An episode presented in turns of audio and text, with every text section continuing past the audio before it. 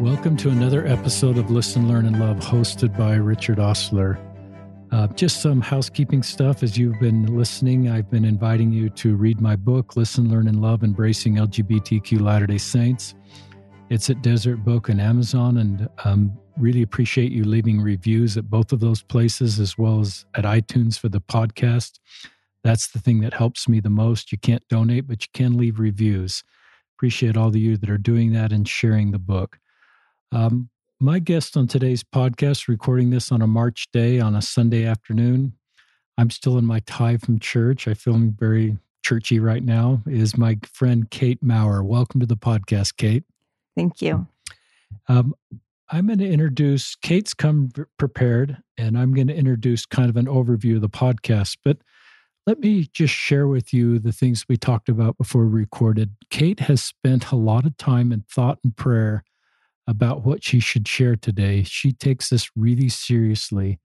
And one of our hopes is any of you that are suicidal or filled with suicidal ideation or looking for a little more hope in your life, that the things Kate shares will be nuggets that will help you in particular um, have more hope and more perspective and help bring us together. So we pray that this podcast will be helpful for you. Um, and the first things Kate's going to talk about is how she's talking about things she didn't anticipate talking about in the podcast and how the Spirit has guided her this week in a different direction. The next thing she's going to talk about is how she identifies. And just so you know, she identifies as a non binary lesbian Latter day Saint. Third thing she's going to talk about is her work. Um, I'll give you just an idea of what she does. She's in her early 30s. Um, she teaches at the University of California in Riverside. She teaches um, world history, 20th century. And concurrent with that, she's a PhD candidate in her fourth year, also at the University of California at Riverside, um, with a focus in 20th century Romanian history. So, in this part of the podcast, she's going to talk about um, Eastern Europe history and especially how that um, history applies to um, oppression and and just some helpful insights there from her academic work and her own personal journey. Um, then she's going to talk about growing up in a family with wonderful parents um, that are intellectuals and just how that was part of her journey, and also talk about bipolar, PTSD, and anxiety and um, those and navigating those challenges is maybe the right word. How's that for an introduction, Kate? That was a great introduction. Thank you so much. You bet. And um, let's just get started. Tell our listeners of why you. We've been trading emails about this podcast for a long time. You were, we were going to do it remotely via Zoom, but you happen to be in Utah, so we're doing it together. And just talk about how what you're talking about today is not what you anticipated. Yeah. So, yeah, we've known, we've been in contact for several years. It's very nice to True. formally meet you. And um, I, I do want to say that I appreciate everything that you're doing. I want to make that um, known right up front that you're doing really important work, and and we appreciate that as a community. I think um, I think I can say that many of us Kate. really really appreciate what you're doing yeah, so we we started exchanging emails about a month ago, and I, being a PhD student, thought I'm gonna approach this like I would a paper. I would I'm gonna approach this like I would um, any other research topic, and so I really dove into. Well, I started out with a prayer. Said, I want to help somebody. You know, Heavenly Father, how can I? Who can I help and how?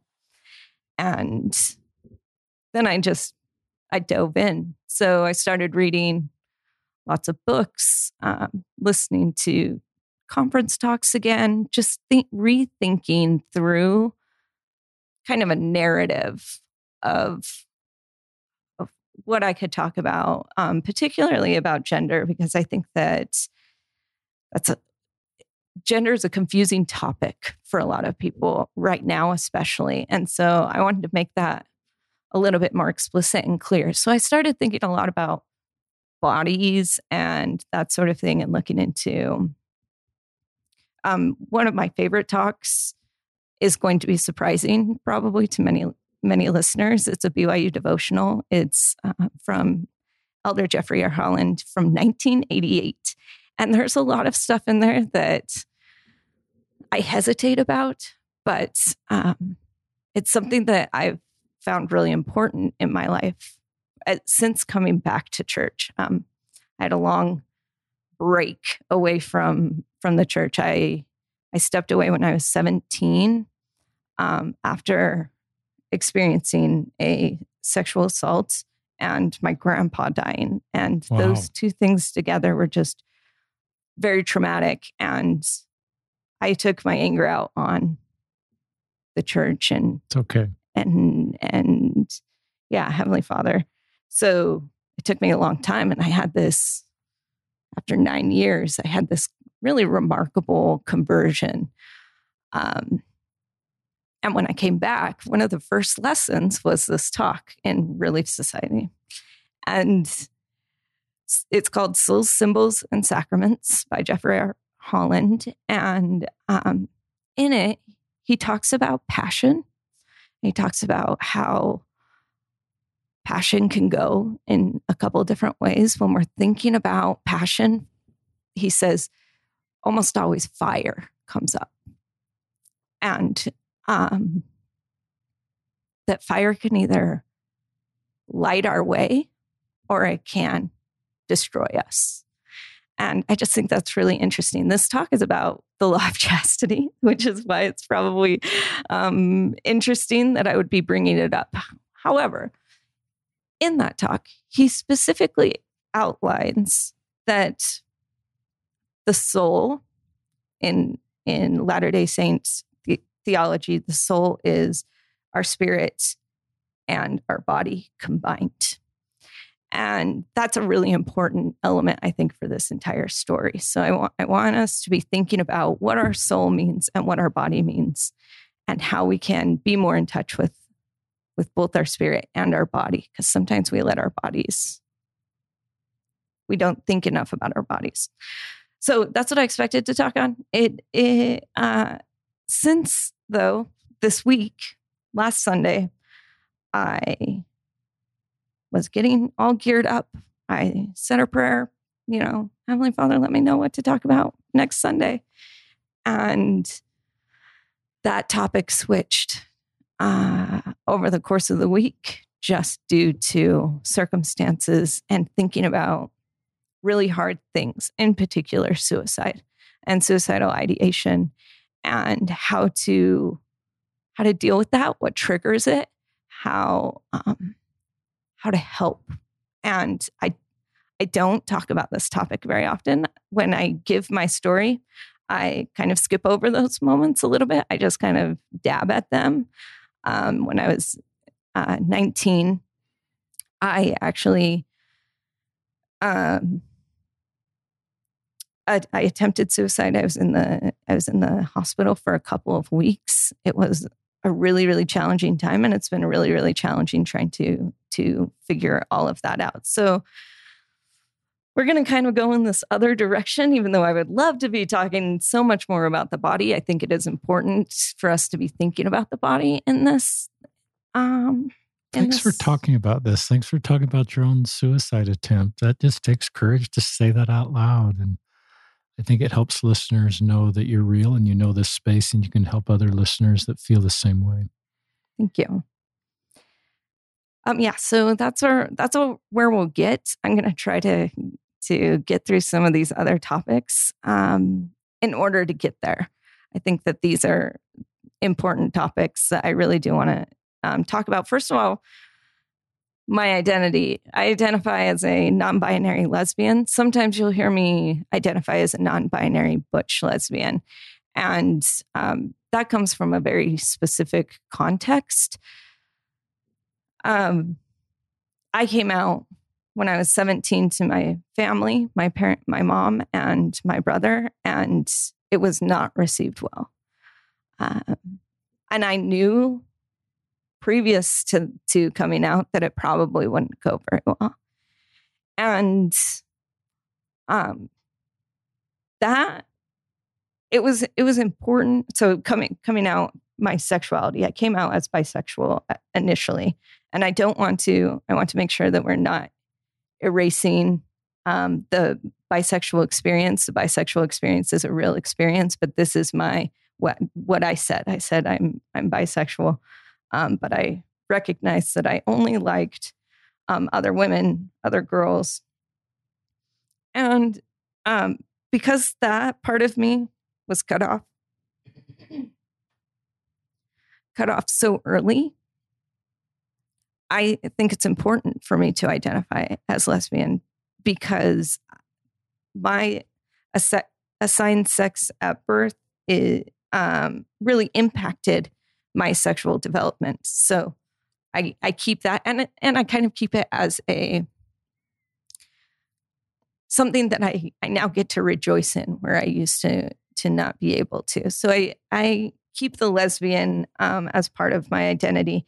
Non-binary is is relatively new to me. I only came out um, in November. I came out publicly, officially, uh, as a lesbian two years ago. So I am a little bit more comfortable with that. But I came out as non binary in November, and that's been um, just like a, a long growing process. There were a lot of talks that I had with other people. Can I be both these things at the same time?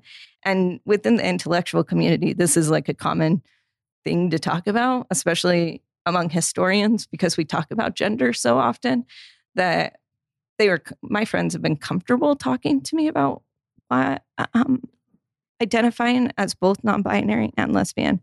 Non binary meaning that I do not identify as man or woman. Um, I think those are um, categories that have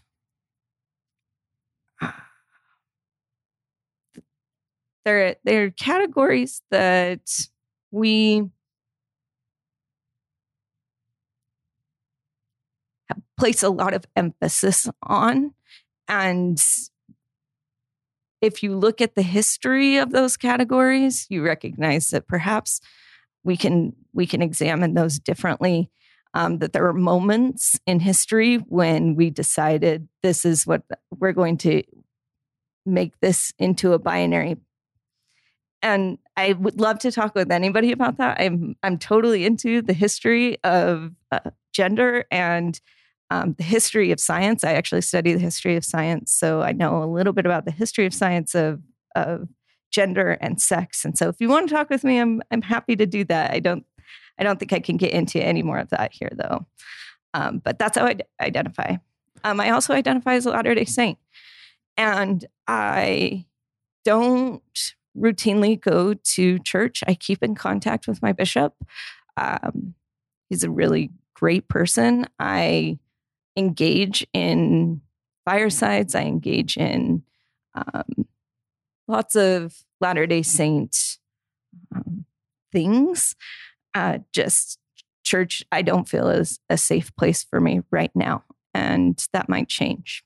But for right now, that's not that's not where I fit. Thanks for sharing that about you a little bit more. Tell us our tell our listeners the pronouns you use. That's a great question. Thank you. I use she and they. Um, that was also a long discussion. One of my friends um, at the history history department at UCR said, "I identify as she, whatever," And that was a breakthrough moment for me. I thought, oh, I can, I don't have to be they. I can be she and they and and negotiate those a little bit more. And that was a really freeing thing to hear. So yeah, my pronouns are she, they. And listeners, I think, you know, I I've been in this space five years, but I I would have heard the word gender and thought of sexual orientation and everything Kate's using the word gender, and correct me if I misspeak, is regarding how she feels. And she identifies as non binary and has nothing to do with her sexual orientation. It's just her gender and how she feels uh, on the man woman spectrum, if that's okay to say that, you know, and you're on both spectrums that way. You feel both. And and that's why I use they and she. And then separate from that is sexual orientation. Um, and that, so the word gender, I think, has been this umbrella term in my life in the church that we've referred to um, sexual orientation and gender identity. And I think what I'm hearing from people like you is gender uh, is not about sexual orientation, it's about how you feel inside and what gender you, you feel. Is that any more education for us or is that okay? Yes, that's great. You're you're speaking to things that I sort of skipped over. So thank you for pulling reining me back in. Well, you're good. I'm just if there's any new listeners that just on vocabulary 101. So so um, I do think it's important to distinguish between sex and gender. So I think that that is something that um, a lot of people, if you're new to gender, you, gender studies or thinking about gender, you don't. Now, recognize. when you say sex, are you talking sexual orientation or biological sex? biological sex. Yeah, talk about then talk about the difference between biological sex and gender. So biological sex, and and it can be um, this can, be defined in a lot of different ways. So I, uh, as I identify, as I not as I identify, but as I um, define sex, sex is uh, the biological traits that when one is born, you have to fill out your form of the little baby, and it says, "Are is this baby um, a boy or girl?" Or sometimes the there's the options for intersex, and that just means it's you, the the child. You might not know whether the child is has enough characteristics to be to identify to identify that child as a boy or a girl. Well, that system um, is not as concrete as we think it is. These differences are not as concrete as we imagine them to be. So when I talk about, um, I talk a lot about chromosomes and thinking about the way that we understand chromosomes. There's a lot of research that goes into that. So sex is about what you've been assigned um, on your birth certificate. So oftentimes I will say, I will talk about my assigned gender at birth. Um, gender or assigned sex at birth. My gender, or what gender is, gender is more, um, um, it is how you identify, but also how you think about masculinity and femininity and how the, how, and what we assign to be masculine and what we assign to be feminine. And we tend to only think of things in those terms that there isn't something else. So, so certain traits are masculine, certain traits are feminine. You might have somebody, I don't know, maybe you have on this podcast, you might have somebody who identifies as agender, and that means they don't uh, don't feel like either. I identify as gender expansive, meaning that I think I I have a, I have a strong affinity for masculine and feminine traits within me that don't make sense um, to fit into either category. Going to Relief Society is really uncomfortable for me. If I were to go to Elders Quorum, it would also be uncomfortable for me. Um, I don't, I don't feel the same as either of those things. Great job. It's one of the finest explanations I've heard of that, Kate. And can I can I just insert? Can I just yes. insert really quickly? This is an kind of on the fly definition. Um, you on this podcast, you've had um, Taylor Petrey, yeah. who wrote Tabernacles of Clay. Um, Tabernacles of Clay. If you just read the introduction of that book, he outlines so well these distinctions, um, much better than I can right now. Um, and listening to his podcast, he he also is able to uh, to talk about those differences really well. So I re- highly recommend if you want to cont- if you want to continue learning about that to check out Dr. Taylor Petrey and this, Tabernacles of Clay.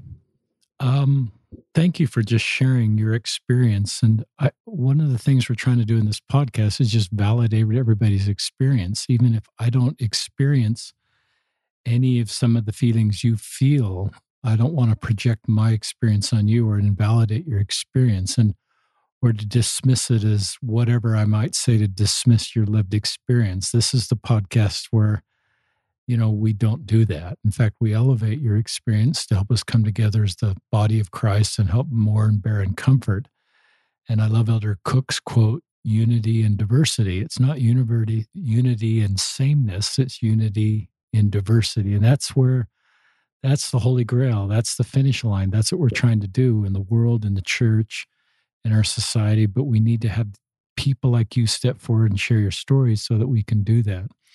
And often it's people like you that have already that have principles that can help us bring us together because you're you're in all these different spaces right now. Talk and I love that you're uh, call yourself a Latter-day Saint, but I love I'm completely fine that you decide how you're going to do that that works best for you and I, I just trust you um, that you're doing that and it sounds like you got a bishop that trusts you and is not sort of saying well the to be a Latter day Saint, this is the nine things you got to do on your checklist. Otherwise, you're out of here. I sense he is saying, Kate, you do this the way you f- feel works for you, and I'll walk with you. Talk more about that because I it sounds like there's a good relationship there. Yes, thank you. Yes, um, my bishop is. I'm. Don't want to disclose his name to to protect him, but he is um, just a good person um, I don't use that qualifier very often because I think that you can you can identify somebody as many different things be- that describe somebody compliment. better as good than good.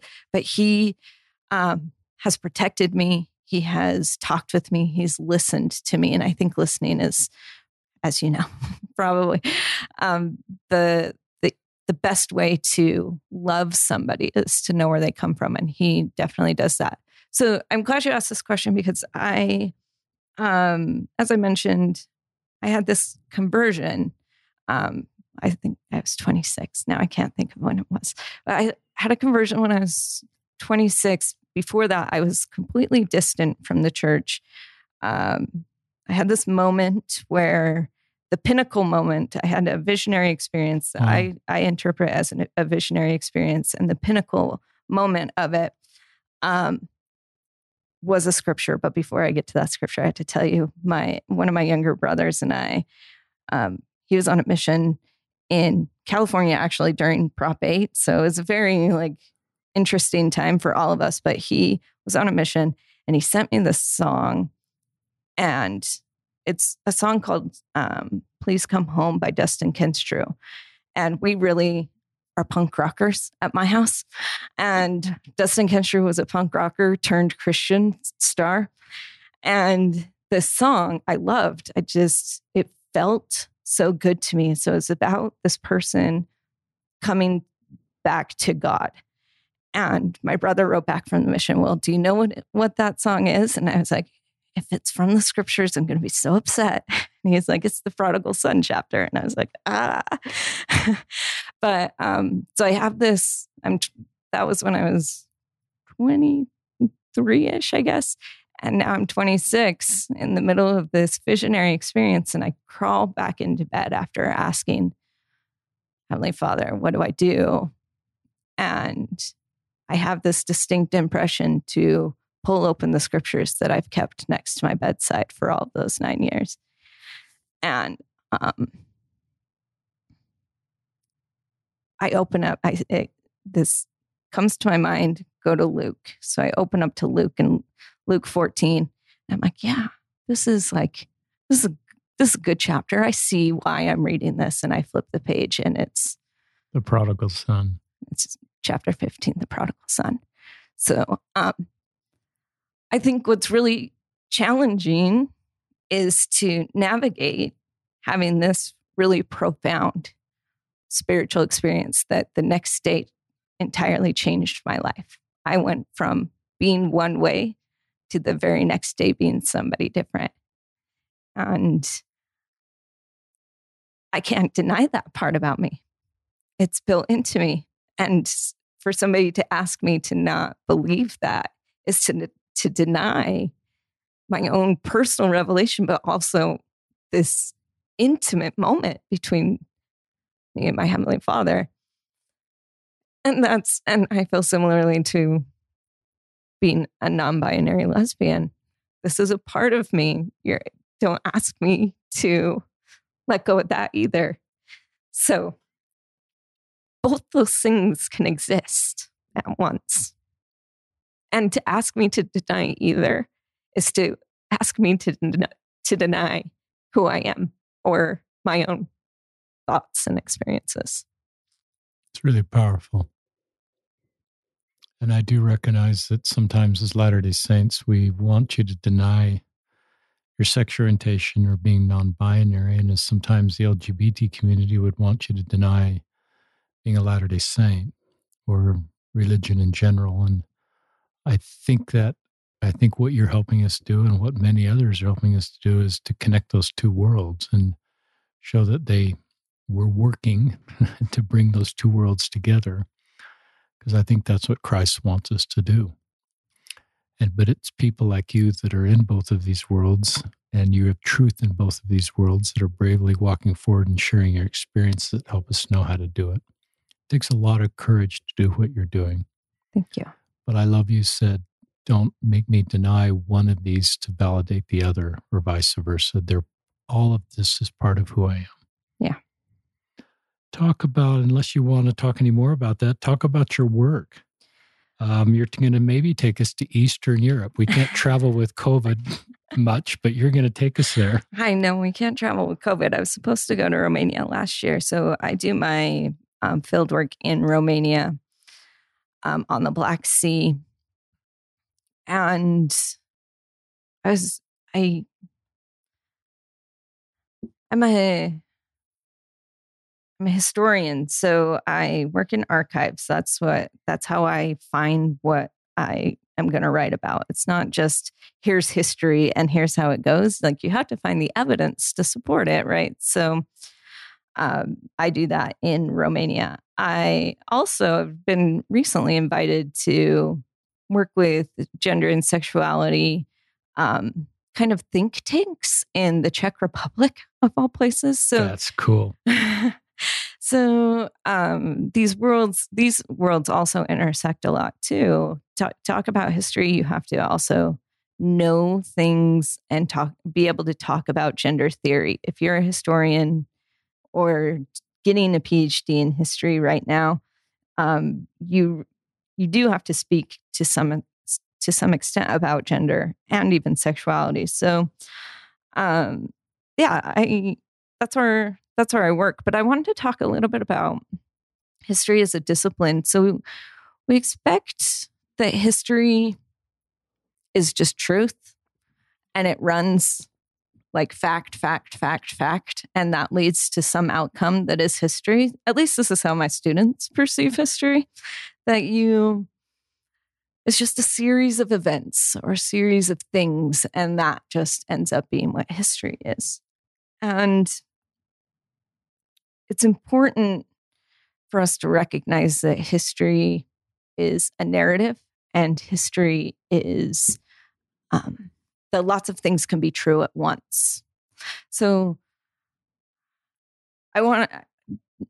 This is not my experience. I'm not speaking to my experience, but I do want us to recognize, especially um, given President Oaks' call um, recently, uh, to think about oppressed peoples and their intersection with history. And we have we oftentimes think, um,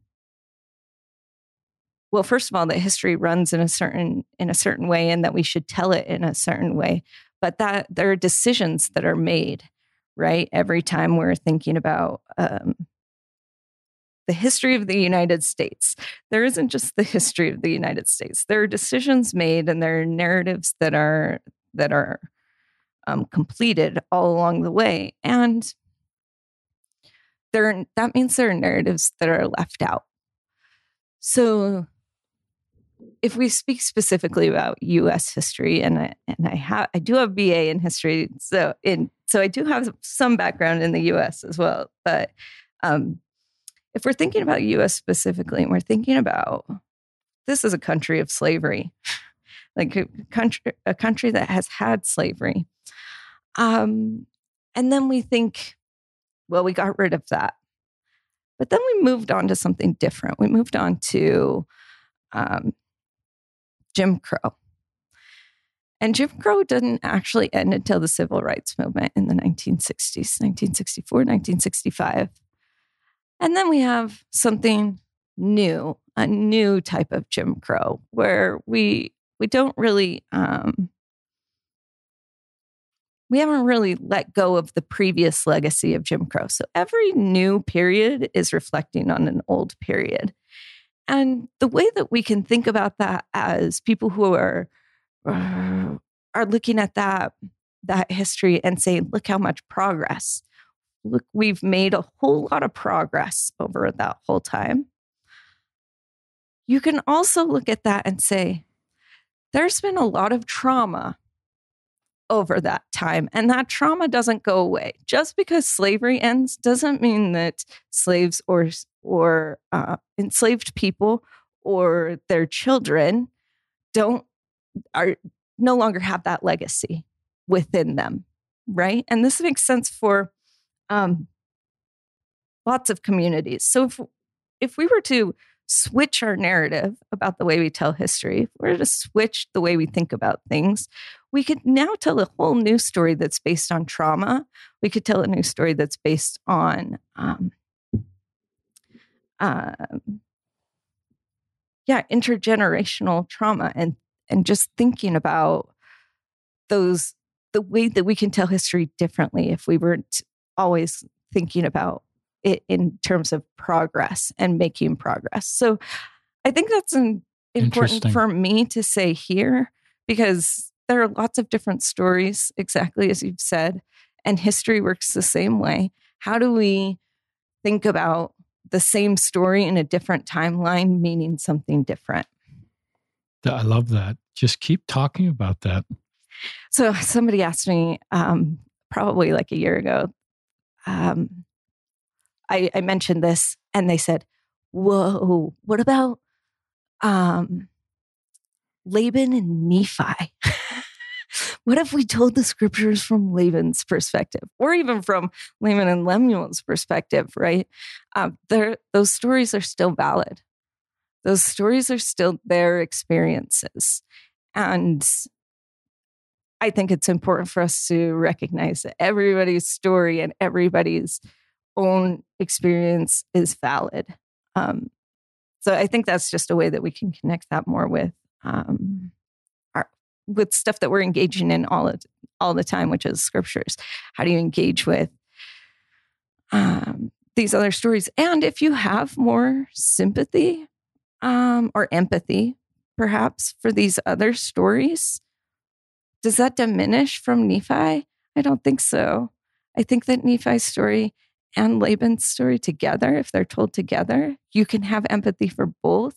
And you can also reflect on where you want to be and who you, what choices you would like to make um, better and whose, whose choice you would like to emulate better.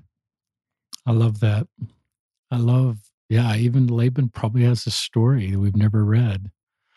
Um, talk just more about sometimes um, people that um, have expertise in history, that long view of the past brings perspective for today that's often very helpful. Um, especially when you talk about oppression and some of the things that you've researched and understand in Romania and Eastern Europe. Do you want to talk about how any of that applies to the issues of day, today that can help us just help us as a society? I think that we think that um, the LGBTQ, I guess, I think we think of it sometimes as a movement and that it's cropped out of nowhere and that it's just new. But actually, it's not new and it's changed over time. So, for instance, in Poland, um, Poland was the first country to get rid of any um, criminalization laws against homosexuality in 1933. So if you're thinking about what's happening in 1933, um, and what Europe looks like, and what Germany looks like, and what Poland looks like, this moment is just like that fascinated me that Poland is the place that this happens, especially if you don't know much about Poland. Poland is Eastern Europe. Um, and it also um, is heavily Catholic. It's a, it's a primarily Catholic country. So it's interesting that this is the place. It's not England. It's not France. Yeah. You might think it would be France. No, it's Poland. And now, so let's just say we talk about that in 1933, and now we look at Poland. Poland today, a third of the country is, um, has declared itself LGBTQ or LGBT, which is the European um, acronym, LGBT free zones. They have LGBT free zones, saying we don't have any any LGBT people in these um, counties. A third of the country. And how do you go from 1933 being this place that's so welcoming to today, where it's probably the most oppressive? Hungary and Poland are are in a race race to try to be the most oppressive in Europe. How do you go? Um, how do you get there? And there's a lot of stuff that happens, particularly the Cold War, influence from Russia, all sorts of really interesting stuff that I can't get into here, but I want to write a paper. But um, if we're if we're constantly thinking about the world in terms of progress, we don't recognize that things actually just kind of change. And there are different perspectives at different times. And this LGBTQ movement within even just if we're just thinking about the church is not new. It's something that's just been transformed over time. And there have been a lot of global factors that have influenced that.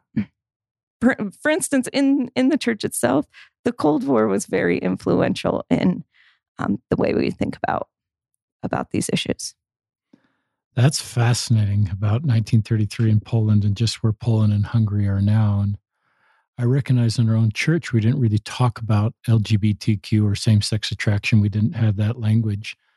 And, you know, until my lifetime, I was born in 1961, and the church obviously had been organized long before 1961. And there were, you know, people who identified as gay. I don't know what vocabulary they would have used, but that's something that's new in our church to talk about this as much as we have. Um, but it's something that I think so has been there. As I'm reading some of the history, there were probably Latter day Saints who identified as non heterosexual since the beginning of time in our church and in our society and our world. So, again, I'm going to just input right now. Um, Tabernacles of Clay by Taylor Petrey. He he outlines the specific change in 1948. He pinpoints um, this moment in 1948 when when that change happens and why. So so Good. if you're interested in that, I suggest that book once again. And I think being educated on our past helps us understand how to minister and help and support each other. So I I'm glad that Taylor wrote that book and he's been on the podcast and we understand our history.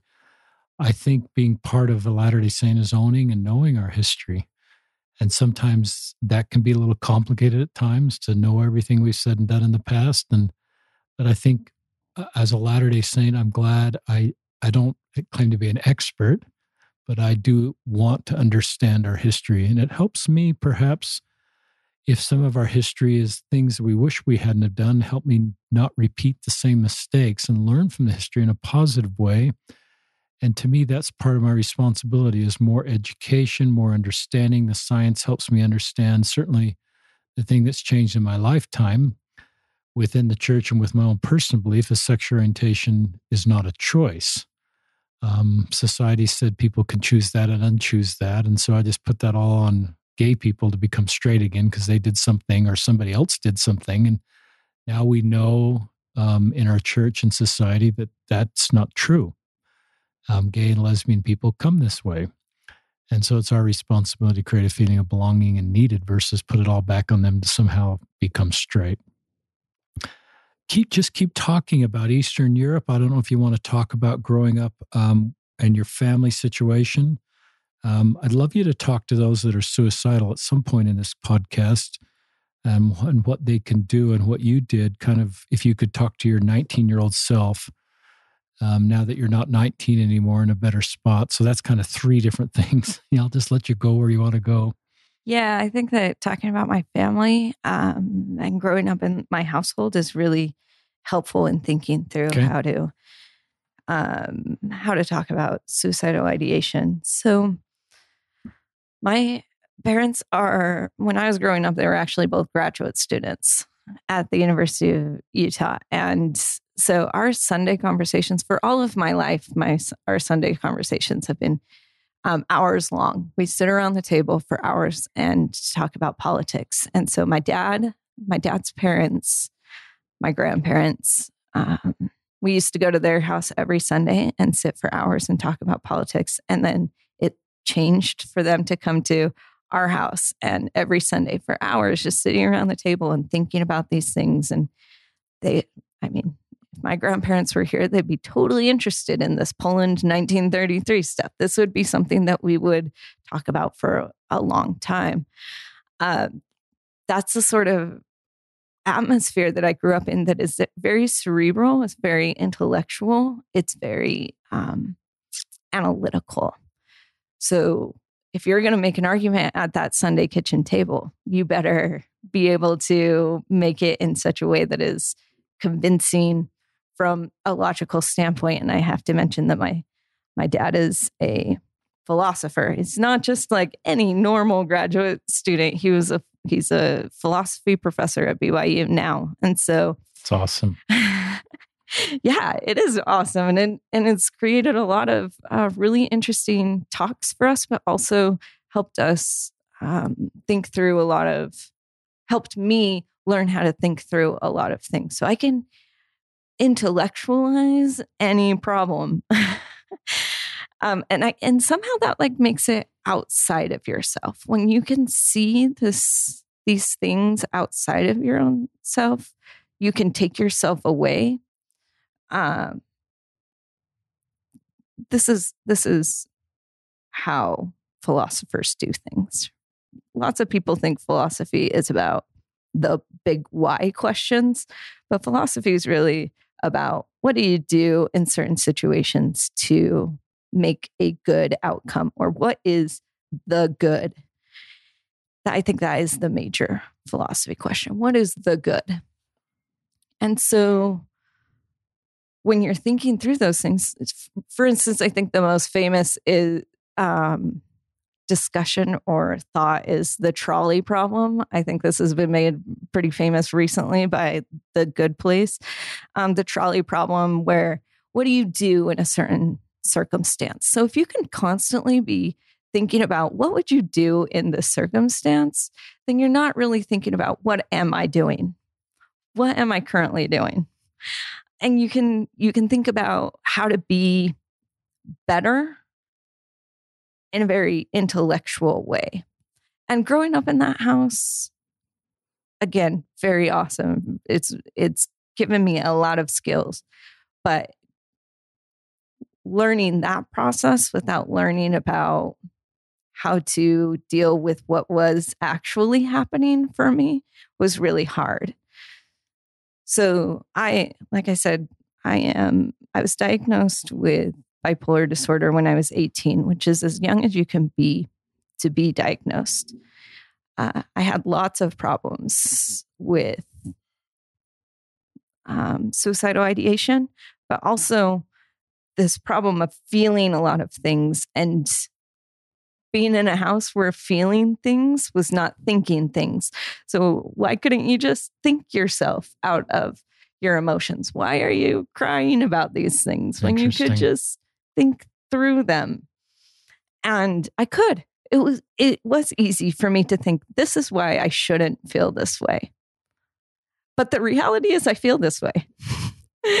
and how do you deal with that? when you know what you should like you you can't see me but using air quotes what i should be feeling and what i actually am feeling uh, especially as a kid like how do i how do i deal with all of that? And i knew that i was different very early. Um, i knew that i liked boy things i guess you could say. Um, it was very it was I was made very aware that liking boy things from a variety of different directions was not great. Uh, and so I had a lot of shame about that. I had a lot of shame about liking the things that I liked. I had a lot of shame about uh, feeling who what I felt, and I had a lot of shame about liking girls. After about 13, I recognized I liked girls. I think more subconsciously than consciously, but there was something that I recognized. I was like, okay, these things are all wrong. Here, here's a list of things that are wrong with me that I cannot intellectualize, or I can intellectualize, I, but it doesn't help me not feel bad about it and not yeah. feel shame about it. And um, well said, really well said. What you just said. Thank you. Yeah, I, I, to cope with the fact that I was feeling things that I could think myself out of, but couldn't feel myself out of, I started self harming. And I started, I think I started self harming when I was 15 or 16. Um, as a way to say, here's the thing that I'm feeling. This is what, this is, this is real. It's not just inside my head. It's not just inside my body. This is a real thing and you can see it, right? You can see it on me. I'm hurting. I'm hurting bad. And um, the reaction from my parents, from school officials, um, the reaction from a lot of people was this is att- attention seeking. Mm. And it was attention seeking. I was in need of help. I needed somebody to see what I was feeling. If you weren't going to listen to what I was feeling, you could at least see it.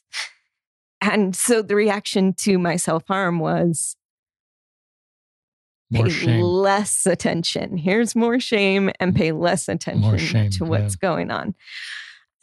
And which is the opposite of what I needed. Um, so I've been doing a lot of research actually on the history, not the history, but the um, there's a movement where people are writing a lot about disability Christianity.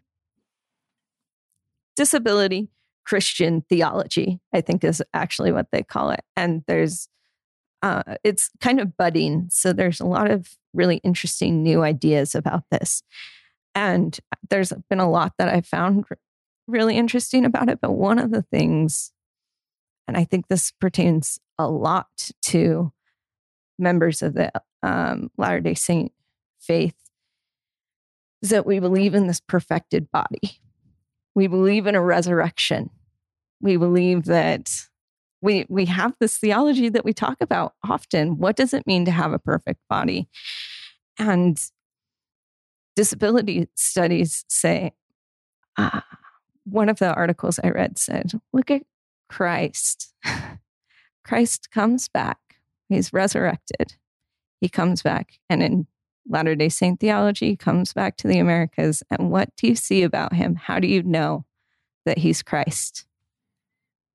He's got scars. The perfected body has scars. And that was like, whoa, mind blowing to me.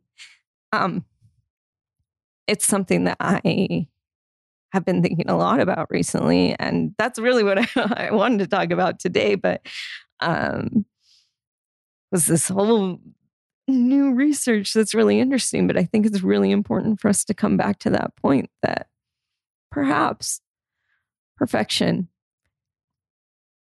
includes bipolar disorder. Perhaps it includes PTSD and anxiety. And perhaps it includes my scars.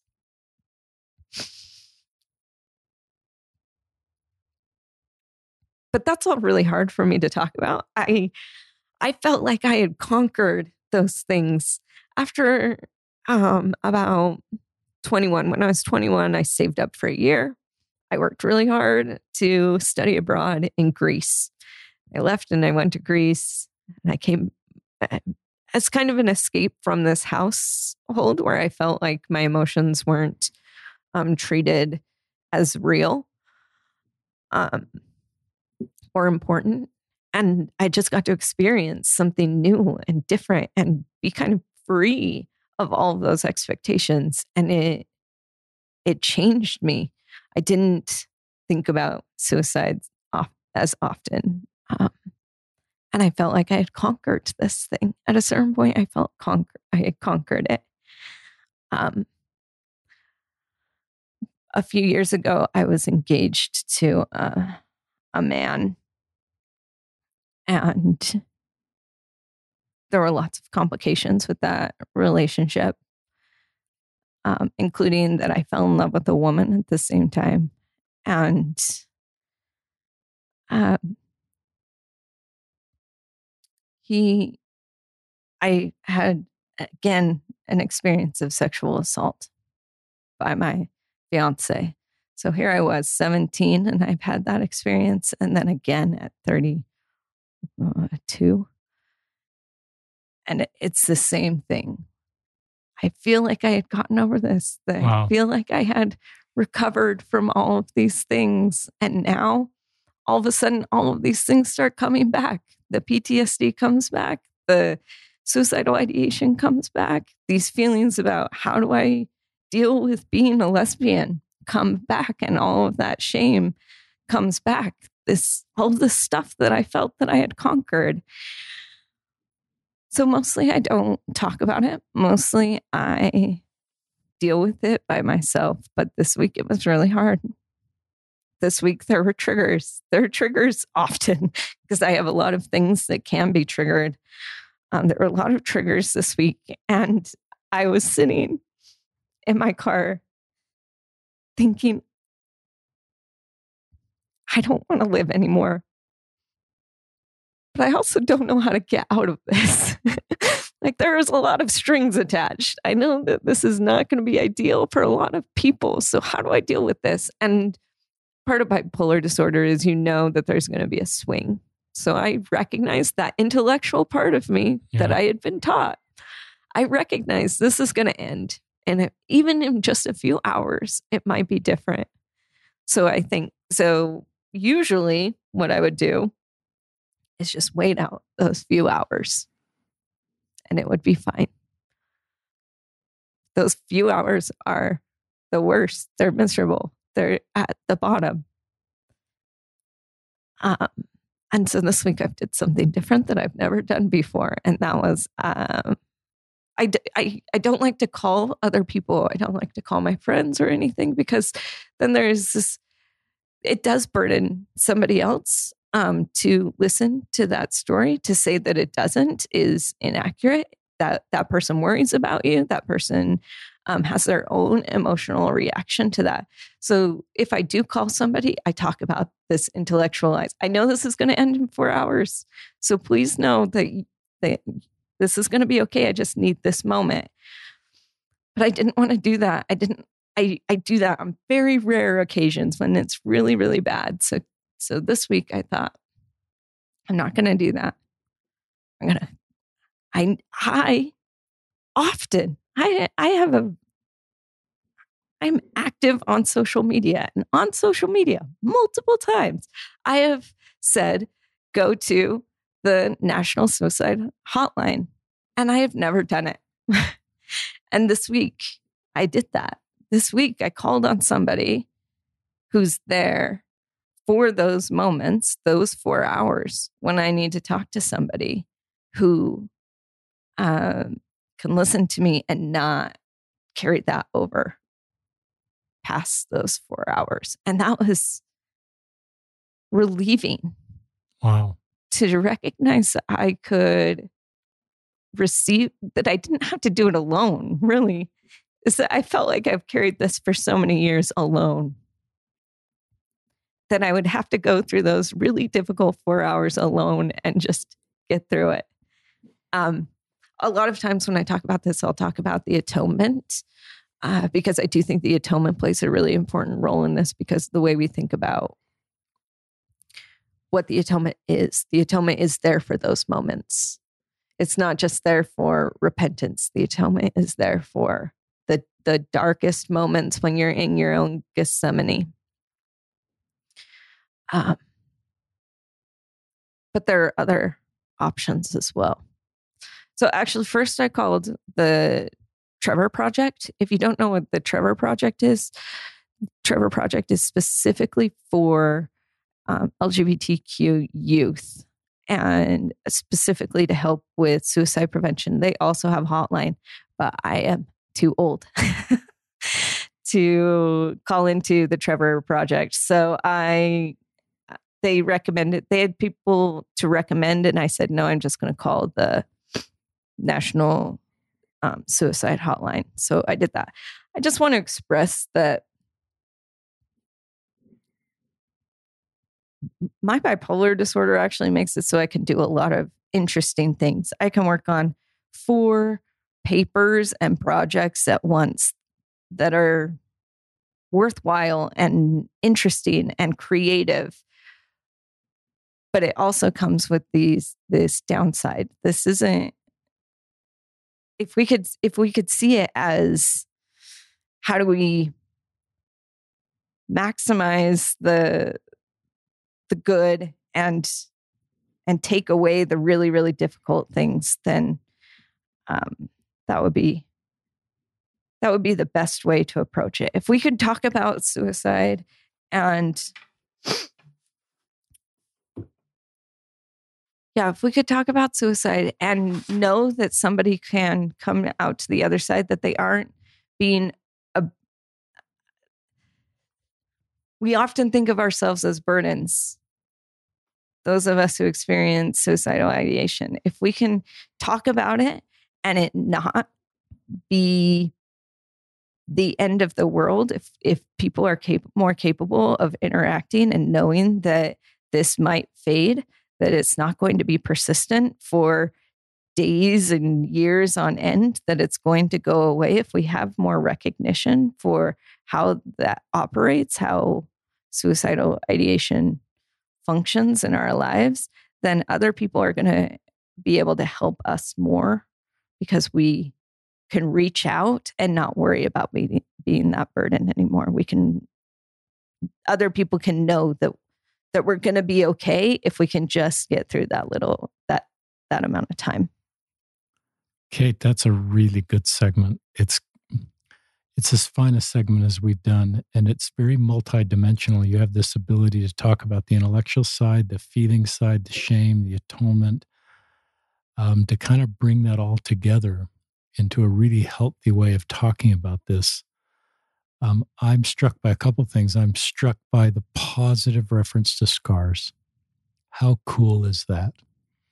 And Christ did come back with his scars, and they weren't limitations. They were part of his mortal journey that allowed him to help other people.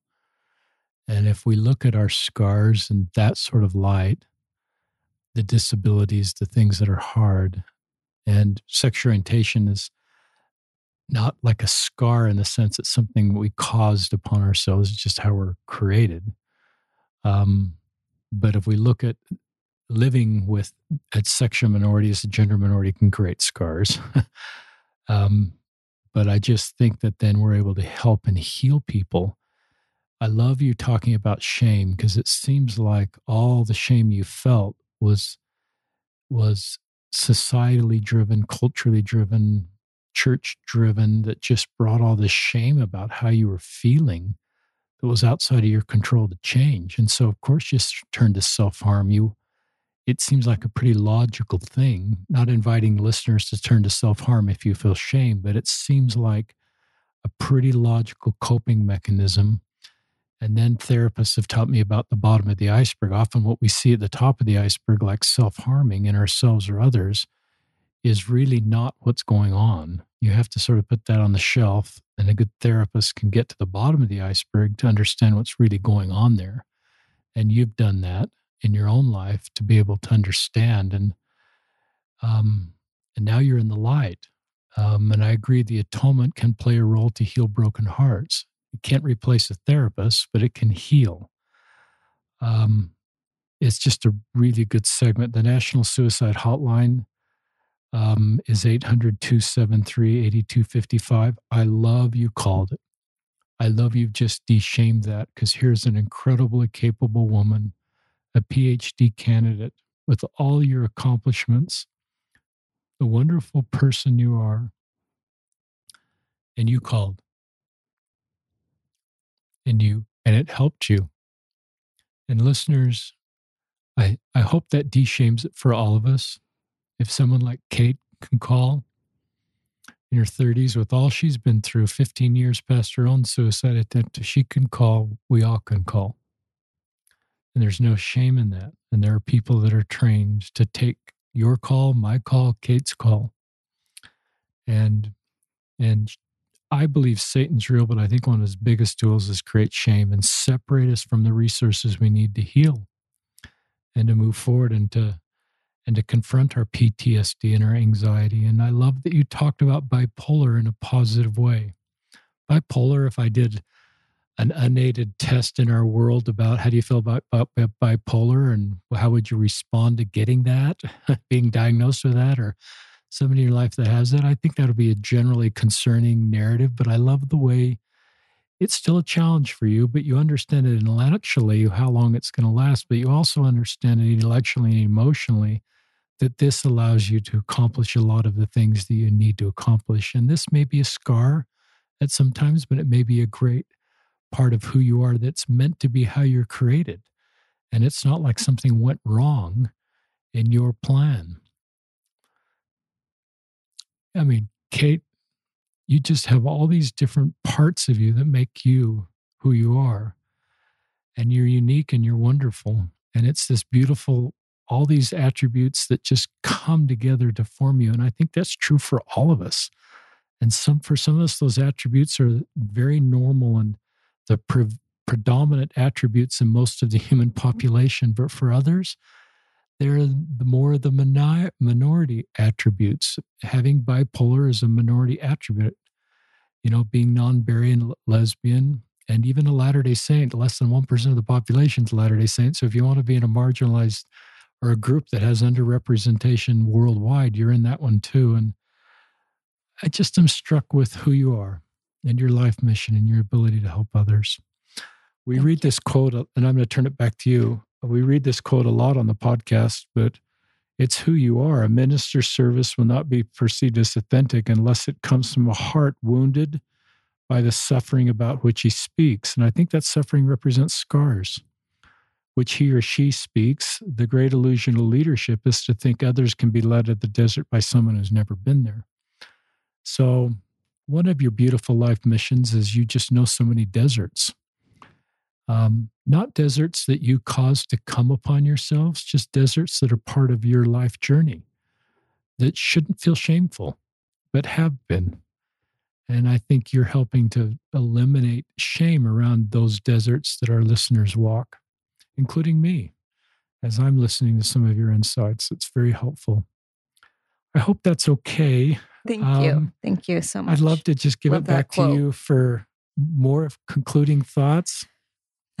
Oh no, I think that that's that was that was really when I we started the podcast. This wasn't what I was expecting to talk about. It's it's not an easy thing to talk about. So thank you for allowing the space and and um, the safety to to talk about that. Well, on behalf of our listeners, Kate Maurer, future Doctor Kate Maurer, you have a great life ahead of you, and you have accomplished so much. And being alive is one of your greatest accomplishments. And having the intellectual capability plus the heart and the understanding to me has made this all possible and it's just a great it's a great human success story but i realize it's not done yet but i do think all this foundational work you've done with all these parts of you allow your life mission to be possible and it's multidimensional and it's needed and i admire you stepping back into the church where the church has been triggering i've learned to validate people's pain and why people step away um, and it's often because of very difficult experiences they've had at church. And it's it can be, and I just admire you being open and keeping your scriptures by your bedside. Did you I hope all our listeners heard that? That even though the church had, you know, you'd stepped away and it created some trauma, that you kept your scriptures there that could have kind of reminded you and could have been triggering for you at times, but you did that and mm-hmm. allowed maybe that door to be open enough that you could have another experience that you know change your direction there and then you acted on that experience but i love where you are and i just I, if you were my i don't have any advice for you kate. I just keep being you. The world needs you i hope you feel all of our hands on your back just saying keep being you keep doing this the way you're doing it. There's no owner's manual or roadmap. There's no one older you that you can point to and say that's the older version of me to know how to do me. But I think what you're doing is you're helping younger people, or maybe people that are even older that have less come aware to who they are in their life mission, be able to say, that is helpful for me to know how to move forward. So I hope our listeners felt a good spirit here, because um, there has been a good spirit here. And this is sacred ground when we come around our white table, um, round white table in our front room to do these podcasts. So this is Thank you for saying that because I I wanted it to be a spiritual experience. I hope it has been for for listeners that it is and if you can come back to it and it be a spiritual experience. I hope so. Thank you. So this is Kate Maurer and Richard Ostler signing off on another episode of Listen, Learn and Love.